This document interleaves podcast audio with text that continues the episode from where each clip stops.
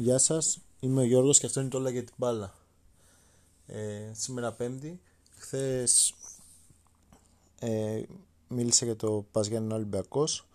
Ε, αργότερα έχει τον αγώνα ΑΕΚ ΠΑΟΚ, όπου και δύο ομάδες έχοντας χάσει το, την Κυριακή με βαριά σκορ, ε, αναζητούσαν κάπως λύτρωση μέσα από το κύπελο, καθώς στην Ελλάδα αν πάνε τελικό, ίσως γλιτώσουν με την τρελή αποτυχία και πούνε ότι κάτι κάνανε. Ε, ήταν ένας αγώνας που και δυο φοβόντουσαν μην δεχτούν γκολ. Το 0-0 τους βόλευε. Ε, επιθετικά δεν προσέφεραν τίποτα. Παίζανε με πολύ άγχος, πάθος και άγχος. Ε, εντάξει, σαν ποιότητα ήταν πολύ κακό μάτς. Έτυχε στον Πάουκ να μια στημένη φάση στις καθυστερήσεις και ουσιαστικά σαν buzzer beater έβαλε τελευταία φάση ο, ο Πάουκ το γκολ και κέρδισε με ένα 0. Κάλιστα μπορούσε να έχει έρθει 0-0, ήταν πιο δίκαιο αποτέλεσμα. Και γενικά όποιος έφαζε γκολ και πιο νωρίς δεν νομίζω να θα έλεγε ένα 0. Ήταν τέτοιο παιχνίδι. Ε, πιστεύω ότι θα περάσει ο Πάουκ, θα πάει να παίξει πιο επιθετικά στη Ρεβάνση και ο Πάκ θα βρει χώρους και εκεί ίσως ε, βάλει κάποιο γκολ και πάρει την πρόκριση. Δεν νομίζω ότι η ΑΕΚ μπορεί να υποστηρίξει ένα επιθετικό παιχνίδι.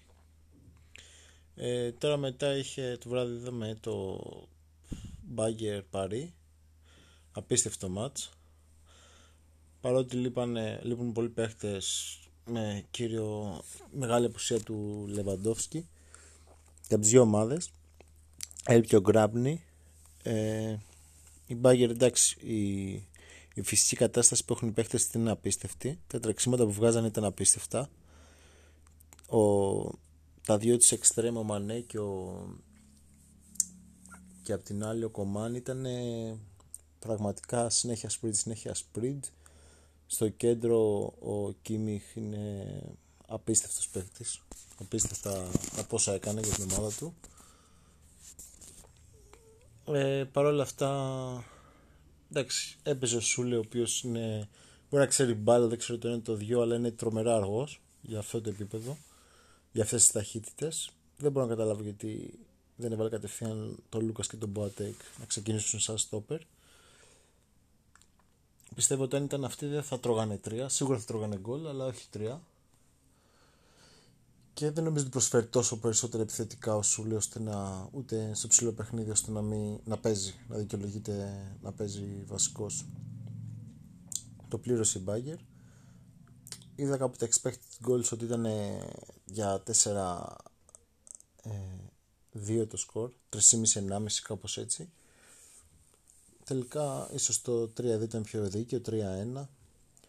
Καλά θα μπορούσε να ήταν 4-2. Ήταν πάρα πολύ ωραίο μάτς, δηλαδή δεν γίνονται να βαρεθείς να σε πάρει ύπνος. Ε, εντάξει, και στη Ρεβάνς είναι πάρα πολύ εύκολο να προκριθεί η Μπάγκερ.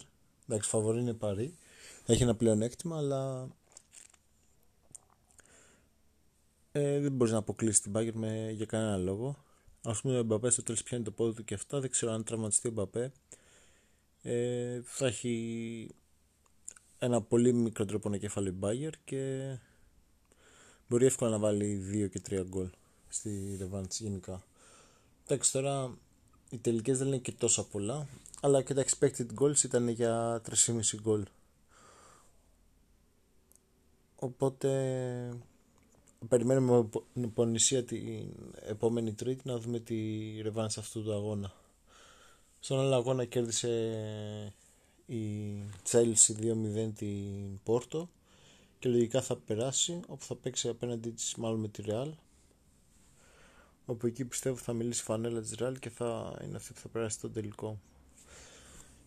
Ε, αυτά που μένει για σήμερα τα λέμε πάλι αύριο. Γεια σας